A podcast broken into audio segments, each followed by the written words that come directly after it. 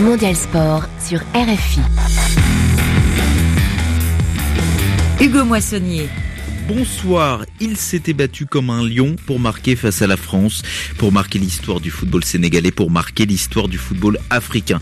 Il se battait encore dernièrement, mais contre une longue maladie. Papa Bouba Diop n'est plus l'un des héros de la célèbre équipe du Sénégal 2002. Nous lui rendrons hommage dans quelques instants avec Eladji Diouf, très ému. Malheureusement, beaucoup de grands sportifs nous ont quittés ces derniers jours.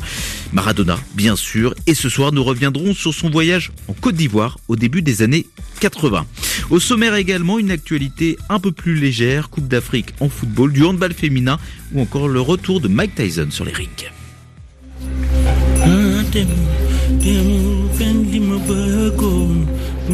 c'est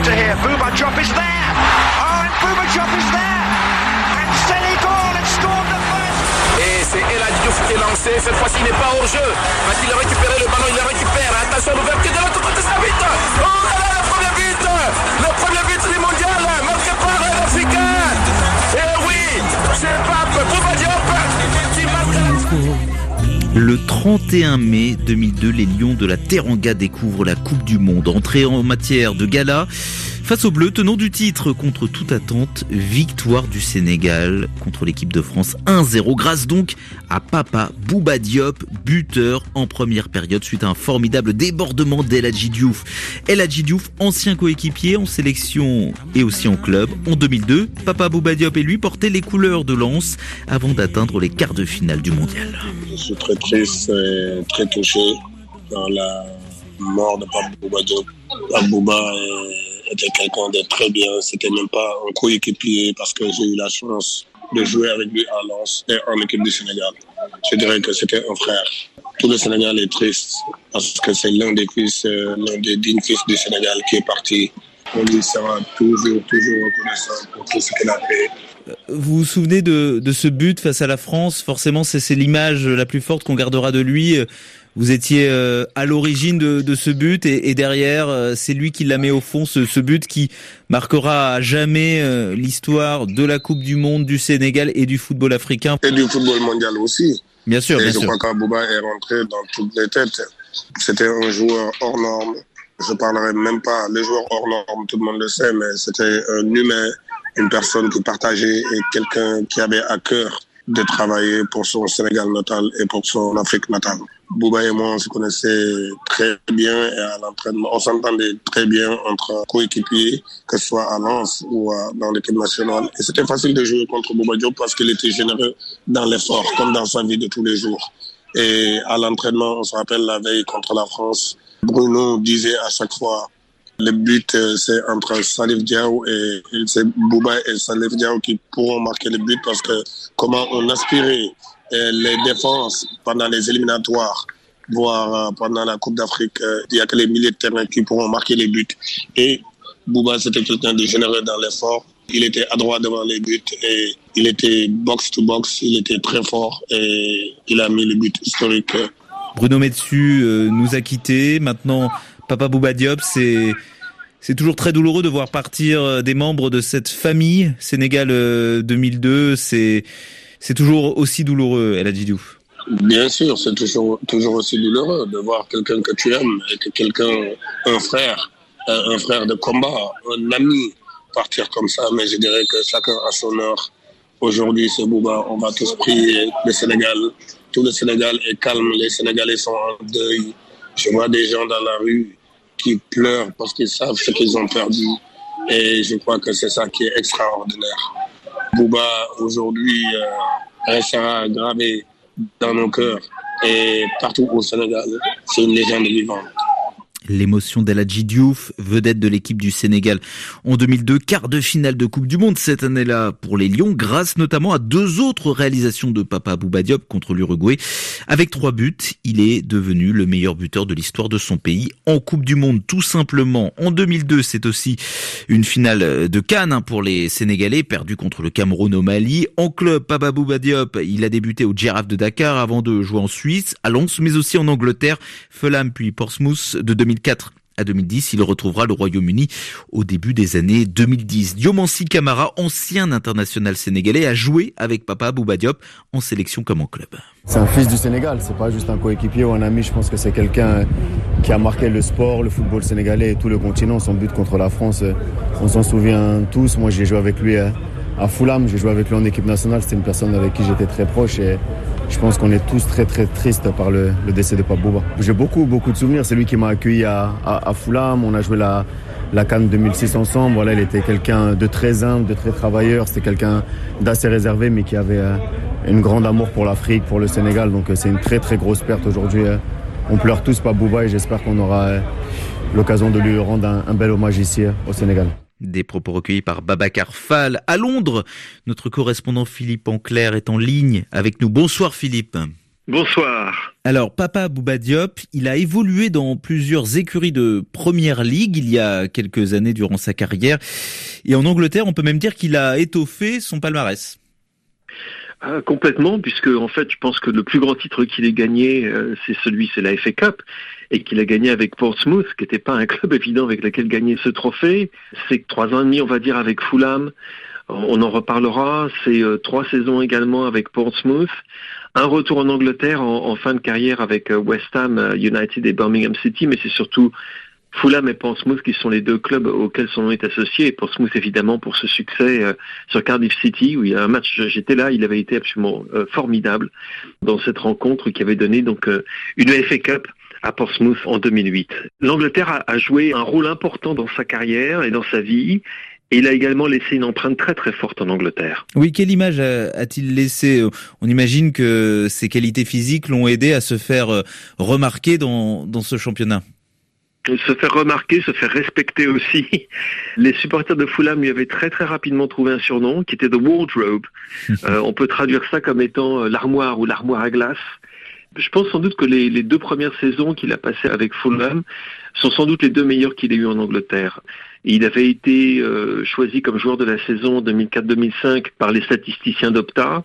La saison suivante, c'était les supporters de Fulham qui l'avaient élu joueur de l'année. Il avait ensuite été choisi comme capitaine euh, par l'entraîneur Chris Coleman de, Fulham. Puis ensuite, il avait commencé à avoir des petits problèmes physiques, ce qui fait qu'il n'avait pas pu défendre sa place. Mais il a laissé une très très forte impression dans ce club. je peux vous dire, j'ai parlé avec des gens du club cet après-midi. Il y avait beaucoup beaucoup d'émotions dans leur voix, un gros choc. Je pense qu'il va laisser, ou il a laissé, il laissera une trace peut-être beaucoup plus importante que ce qu'on aurait pu penser euh, de l'extérieur. On pouvait dire en Angleterre, oui, l'Angleterre est Papa Diop, bah oui, bah, ça a compté pour lui et lui a compté beaucoup pour le football anglais. Papa Bouba Diop qui aura donc marqué l'histoire de la Coupe du Monde, du football africain, qui aura laissé une excellente image euh, en Première Ligue. Ce n'est pas rien, ce n'est pas rien euh, du tout maigre consolation pour les supporters euh, sénégalais, pour les Sénégalais euh, dans leur ensemble. Euh, Philippe Auclair, un, petit frère de Papa Bouba Diop, brille actuellement en Première Ligue. Bien sûr, on parle du gardien de Chelsea, Mendy, qui a de nouveau signé une belle performance face à Tottenham dans le gros match de la journée ce dimanche. C'est une maigre consolation, mais the show must go on, comme on dit chez vous. Oui, le show doit continuer, et en l'occurrence, bon, 0-0 dans ce match, hein, qui était un match un petit peu entre José Mourinho et son disciple Frank Lampard. C'est un petit peu comme ça que le match s'est déroulé. Mais Edouard Mendy, une nouvelle fois, une clean sheet. Ça va faire 8 matchs sur 11 dans lesquels il n'a pas concédé un seul but. C'est tout simplement énorme. Et si vous voyez Chelsea euh, vers le haut du classement ce soir en championnat d'Angleterre, vous pouvez vous dire que ce n'est pas en dépit de ce que fait Edouard Mendy, c'est plutôt à cause de ce que fait Edouard Mendy qui a complètement changé la façon dont cette défense des Blues vit ses matchs. Beaucoup plus de sérénité, en tout cas des, des premiers matchs, une première dizaine de matchs pour, pour Edouard Mendy qui sont une réussite totale pour le jeune portier sénégalais. Et je le disais donc une maigre consolation pour les Sénégalais qui nous écoutent et qui sont très tristes ce soir. Merci beaucoup Philippe Auclair d'avoir été avec nous. Merci à vous. Philippe Auclair et nous poursuivrons bien évidemment notre hommage à Papa Bouba Diop demain dans Radio Foot International. Habib Bey, un autre Sénégalais de la génération 2002, sera l'invité d'Annie Kesny. Le football sur les terrain. La suite et la fin du tour préliminaire aller des Coupes d'Afrique de clubs. Bonsoir Thomas de Saint-Léger. Bonsoir Hugo, bonsoir tout le monde. Beaucoup de matchs ce dimanche. On va essayer d'être le plus complet possible avec vous. Honneur d'abord au club engagé en Ligue des Champions, notamment au Racing d'Abidjan, auteur d'un départ plutôt réussi. Oui, plutôt réussi. Une petite victoire 1-0 face au Togolais de l'AS Cara, service minimum, mais euh, ça permet aux Ivoiriens d'aborder le match retour en position de force. Sur ce même score, les Camerounais de Bamenda se sont inclinés à domicile face au Kaiser Chief euh, d'Afrique du Sud. Idem pour les Burkinabés de Raimo qui recevaient les Nigérians d'Enyimba. Autre victoire à l'extérieur pour le Stade malien en Guinée sur le terrain des Golden Boys d'Ashanti. 2-1 euh, pour le score. Pas de vainqueur entre l'AS Auto, Doyo et El Merer du euh, Soudan. Un partout. Score final, un partout aussi entre Armed Force, un club de Banjul en Gambie, et le Tenget de Rufisque, vainqueur de la Coupe du Sénégal en 2019. Enfin, bonne opération pour les Nigériens de l'AS Sonidep, vainqueur 2-0 des euh, Somaliens de Mogadishu City. En Coupe de la Confédération maintenant, baptême du feu compliqué pour les petits nouveaux de Sokodé. L'Unisport de Sokodé au Togo, battu 2-0 euh, à domicile par un habitué, le Coton Sport de Garoua, même tarif pour les Congolais de Maniema, dominé à la maison par les Sud-Africains de Blum Celtic, 0-0 entre les Ghanéens d'Ashanti, un autre Ashanti, hein, et euh, Salitas, la formation burkinabé. Les Nigériens de l'US Gendarmerie se sont imposés 1 0 sur le terrain de Yellen Olympique de Bamako. Enfin, la claque euh, du jour est celle reçue par les Comoriens de Gazisport, balayés sur leur terre par les Zambiens de Napsa Stars. 5 à 1 pour le score, Hugo. Merci euh, Thomas de Saint-Léger. Vous parliez d'un affrontement en Coupe d'Afrique entre un club gambien et un club sénégalais. La, Gambie, euh, sur le terrain des, moins de 20 ans, euh, dans la catégorie des moins de 20 ans, a surpris le, Sénégal à Dakar en finale d'un tournoi de qualification pour la Cannes des moins de 20 ans. C'est donc la Gambie qui se rendra dans cette compétition aux dépens des Lionceaux.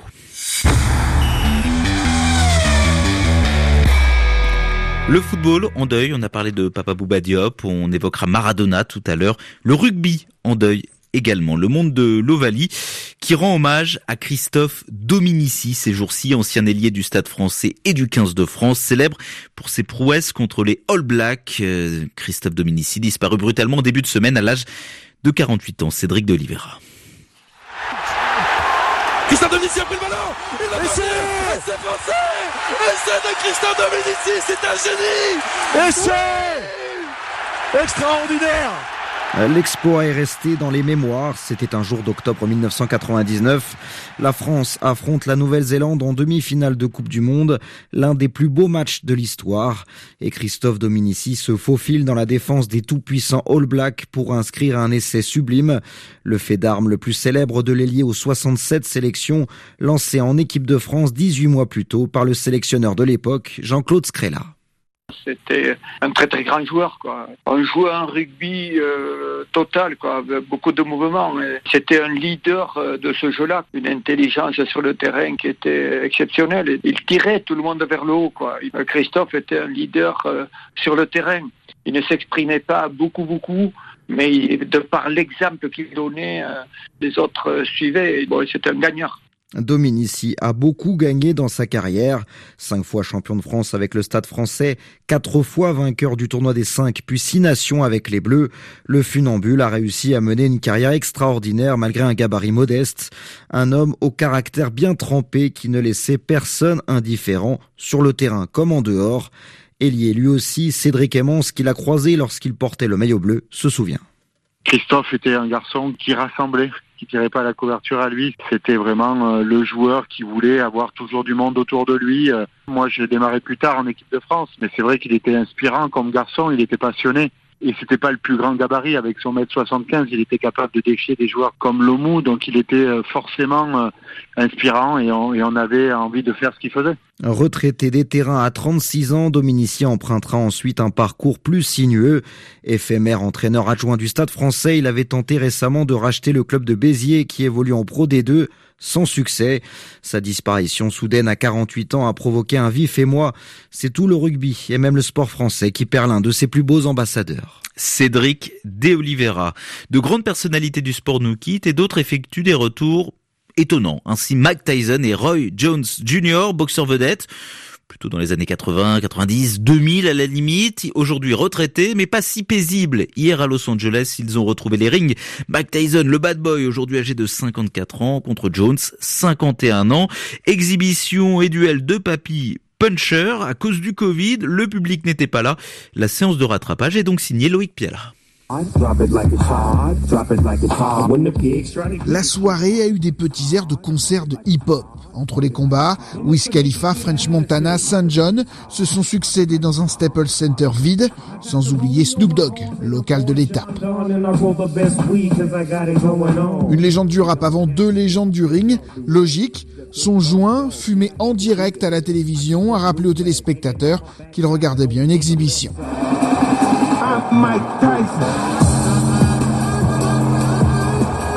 Mike Tyson est arrivé sur le ring sans fioriture. Il avait ressorti sa tenue habituelle, un short noir et court et des chaussures sans chaussettes.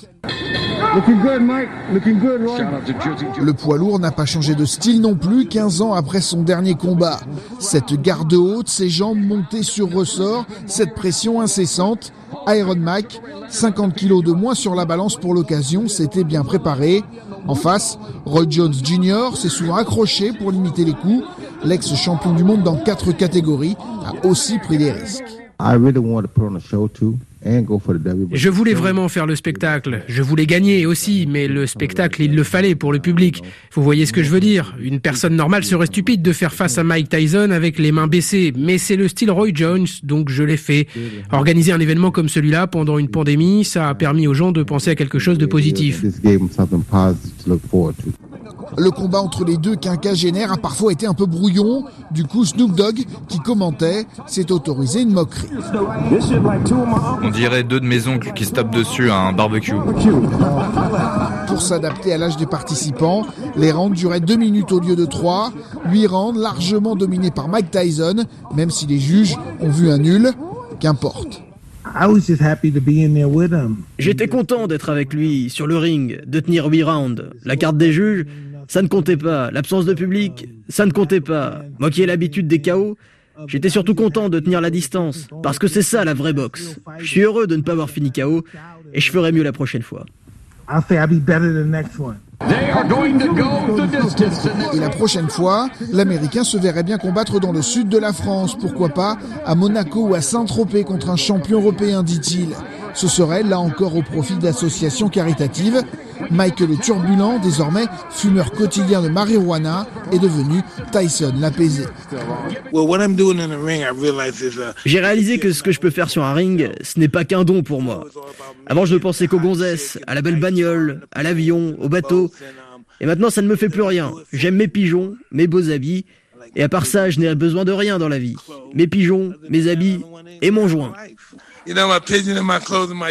À 50 dollars le pay-per-view, les fans américains n'en ont pas forcément eu pour leur argent, mais Tyson, après une fin de carrière chaotique, a retrouvé le plaisir du noble art.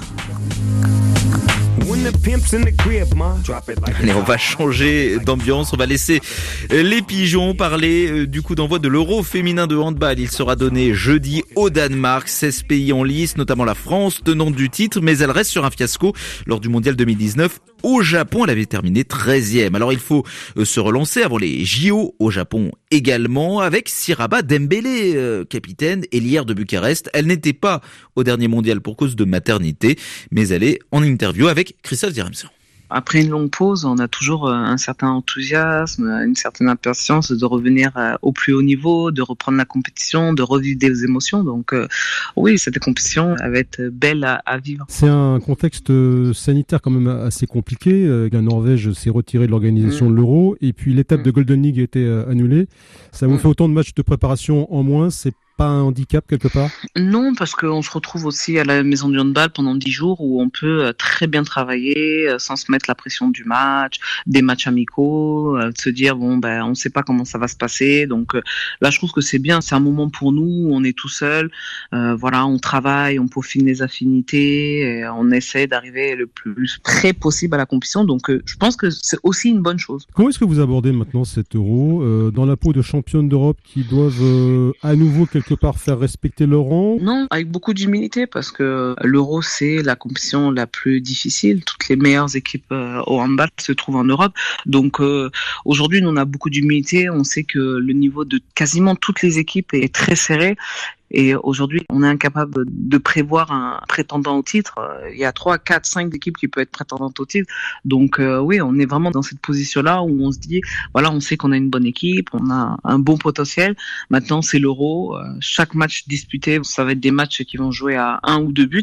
Donc on, on est plutôt en mode guerrière. Même si vous n'étiez pas l'an dernier au, au, mondial, je suppose que avec vos coéquipiers, vous avez tiré quelques leçons de l'échec de ce mondial. Qu'est-ce que vous êtes dit entre vous? Quelle a été l'approche à froid de l'échec Déjà, c'est d'accepter déjà ce qui s'est passé. Voilà, je pense que aujourd'hui, l'équipe de France n'a pas à rougir euh, de cinq années d'affilée, quatre médailles. Une fois, elle est passée à côté l'année dernière. Bon, ben voilà, moi je pense qu'il faut accepter certaines choses. Il faut accepter que ben voilà, cette compétition, c'était pas la compétition. On fait un métier qui est difficile. Performer plusieurs années d'affilée, c'est difficile. Donc euh, moi, je pense que la première étape, été d'accepter ce qui s'est passé. Et puis, euh, effectivement, avec le recul, essayer de se poser. Voilà, qu'est-ce qui a moins bien marché, qu'est-ce qui a marché? C'est vraiment ces questions qu'on s'est posées. Est-ce qu'il y avait peut-être un peu trop de, de confiance? Vous étiez euh, champion du monde 2017 vainqueur de l'Euro 2018, il y a eu une approche un tout petit peu trop confiante par rapport aux adversaires? J'ai pas cette sensation-là, et puis c'est pas le genre de cette équipe. Je pense tout simplement que plusieurs années à enchaîner des saisons un peu difficiles fait que des fois, à un moment donné, on arrive et on n'a plus d'énergie, quoi, tout simplement. Le groupe est en train de se renouveler progressivement. Lily Kronball, ça fait venir de nouvelles joueuses. C'est évidemment important pour euh, l'avenir de, de, de l'équipe de France, mais la, la, concurrence commence à se faire euh, de plus en plus vive pour vous, les, les anciennes? oui, c'est vrai. Je dirais que ça l'a toujours été. Je pense que c'est important qu'il y ait des nouvelles qualités qui arrivent dans l'équipe si l'équipe veut toujours continuer à évoluer et surtout si l'équipe veut rester au niveau. Donc euh, oui, ça fait partie du jeu, c'est comme ça. Je prends pas vraiment ça comme de la concurrence. Moi, je prends ça plus comme de la complémentarité. Ça fait partie du jeu, quoi, tout simplement. Si on veut rester euh, dans cette équipe, il faut être au niveau. On en vient au, programme du premier tour, donc à Herning, désormais euh, au Danemark, avec d'abord le Monténégro qui avait été relativement facile à battre en, en Golden League. Euh, il y aura euh, en troisième match le, le, Danemark, donc pays organisateur, et puis la Slovénie avec deux joueuses euh, bah, que vous connaissez assez bien à Bucarest, une certaine Barbara Lazovic notamment, oui. et puis la Elisabeth Omorigi, c'est la, la, petite nouvelle qu'on nous ouais. décrit comme la nouvelle terreur. Qu'est-ce que vous pouvez nous, nous en dire? Bah, ce sont deux très bonnes joueuses internationales. Hein. La Slovénie euh, a bien fait de les faire venir euh, en sélection. Du coup, l'équipe est meilleure. Je pense que l'équipe va être meilleure que ces dernières années. Donc, euh, ouais, ça va être encore du taf, quoi. Encore du taf. Il débutera dès vendredi pour les Françaises. Allez, l'hommage à Maradona, comme promis, octobre 1981. Diego Maradona, nouveau joueur de Boca Juniors, se déplace avec son équipe à Abidjan pour un tournoi contre les meilleures équipes ivoiriennes. Malgré son, son jeune âge, il est déjà une star et c'est comme tel qu'il est reçu en Côte d'Ivoire, Yoann Gourley. Diego marque. C'est un exploit individuel et jeune. Il se souviendra de ce moment toute sa vie. Le 6 octobre 1981, Eugène Kakou est journaliste sportif pour la télévision ivoirienne et couvre en direct le premier match de Diego Maradona en terre africaine.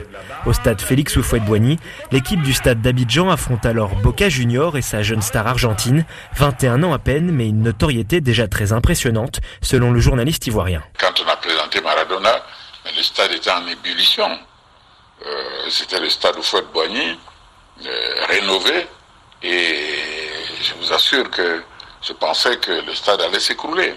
Ce petit bonhomme de deux mètres combien et qui, impressionnait tout le monde. Et on attendait de voir sur le terrain ce qu'il allait faire. On en avait tellement entendu parler que tout le monde l'attendait. Sur le terrain, les Ivoiriens font belle impression. L'attaquant de l'époque Vincent Quadio marque un premier but avant l'égalisation argentine, puis un deuxième avant que Boca Junior et sa star se réveillent. Mais alors le stade a éclaté quand Diego a dribblé je ne sais pas combien de, de, de joueurs et allait marquer 3 à 2. Il a dribblé encore 4 ou 5 personnes, il a marqué 4 à 2. Score final 5 buts à 2. Vincent Quadio, le double buteur ivoirien du match, avait déjà bien senti qu'il avait ce jour-là affaire à un futur très grand. Ce qui nous impressionna encore chez lui, c'est ses touchés de balle, sa vision de jeu et, et sa simplicité hein, sur le terrain. De le voir jouer était véritablement un régal. On savait que, euh, en le voyant jouer à l'époque, qu'il serait l'un des meilleurs joueurs du monde. On savait que il serait Maradona. Après la rencontre, Eugène Kakou a la chance d'interviewer la star à l'hôtel Ivoire d'Abidjan, une entrevue qui n'est pas passée inaperçue. L'interview de Maradona avait été quelque chose déjà d'exceptionnel parce que j'avais 400 ou 500 personnes. Moi, j'étais venu pour faire une interview et j'ai trouvé 400 ou 500 personnes venues voir Maradona, venues voir ce petit bonhomme. Et puis, euh, il était déjà assez euh, jovial. Il répondait aux questions euh, de façon désinvolte. chaque fois qu'il donnait une réponse, les gens applaudissaient. Un petit bonhomme très à l'aise face caméra, surtout lorsque le journaliste lui posait la question qui brûle les lèvres de la plupart des Ivoiriens à l'époque. Les gens m'ont poussé à lui demander, euh, est-ce qu'avec ça, il pouvait marquer des avec la tête Il a demandé un ballon. Il a commencé à jongler pour prouver aux gens que euh, malgré Satignas, il pouvait jouer avec la tête. En finale du tournoi, Boca Junior battra un autre club d'Abidjan, la SEC Mimosa, 3 buts à 2, avant de rentrer en Argentine. Selon ceux qui l'ont connu, Maradona aurait apprécié le voyage, surpris même par sa popularité à l'étranger, qu'il aura d'ailleurs su garder tout au long de sa vie. Yoann Gourlet, Abidjan, RFI. Retour dans le temps présent avec en Argentine peut-être le début d'une affaire Maradona. Quatre jours après, l'enquête sur les causes du décès avance. Le drame aurait-il pu être évité Aujourd'hui, son médecin Leopoldo Luque a été mis en examen pour homicide involontaire. Georges Quirino, bonsoir. Bonsoir. Vous êtes à Buenos Aires pour RFI et la nouvelle a fait l'effet d'une bombe aujourd'hui euh, en Argentine. Exactement, et elle fait la, une. Des perquisitions ont eu lieu au domicile et à la clinique du docteur Leopoldo Luque. Les enquêteurs ont récupéré des, documents, des ordinateurs, des téléphones, toute l'information autour de la santé du PIB Euro. La justice cherche à savoir s'il y a eu une négligence médicale. Tout a été déclenché vraiment par les doutes des filles de Maradona entendues par la procureure la nuit dernière. Le médecin, très ému, s'est exprimé euh, tout à l'heure à son domicile pour ce qui pourrait être une longue affaire. Écoutez-le. Lo que voy a hacer es estar a disposición completamente de la justicia. Je vais être à disposition de la justice à 100%, mais ce que j'ai fait avec Diego, pour Diego, jusqu'au dernier moment, je peux tout montrer. Je suis absolument sûr d'avoir fait le mieux possible avec Diego. Les choses qui se disent, je ne peux même pas les lire. Moi, je suis triste parce que mon ami est mort. Une personne que j'ai accompagnée jusqu'au dernier moment, parce que c'est ce qu'il voulait.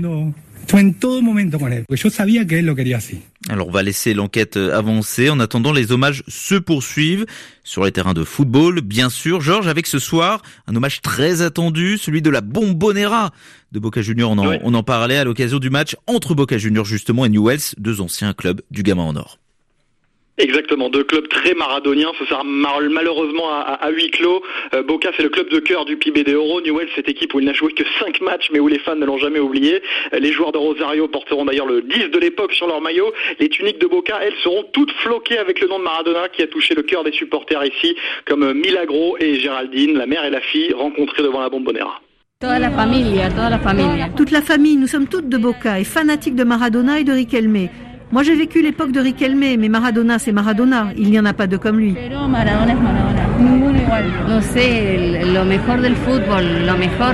Il est le meilleur du football, mais le meilleur de loin. Pour moi et pour tout le monde, tous les Argentins, nous sommes brisés. Parce que c'est une idole, pas seulement en Argentine, dans le monde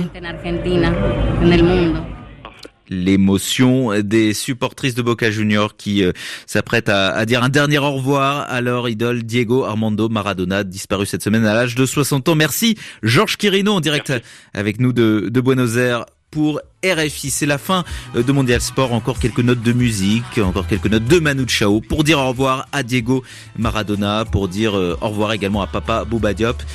Pour dire merci aussi à Hélène Avril qui était à la réalisation de Mondial Sport. Excellente soirée sur RFI et demain vous n'oubliez pas Radio Foot International avec Abibey pour rendre hommage à Papa Bobadiop, le buteur du Sénégal face à la France en 2002, disparu euh, tragiquement à l'âge de 42 ans. Mardi.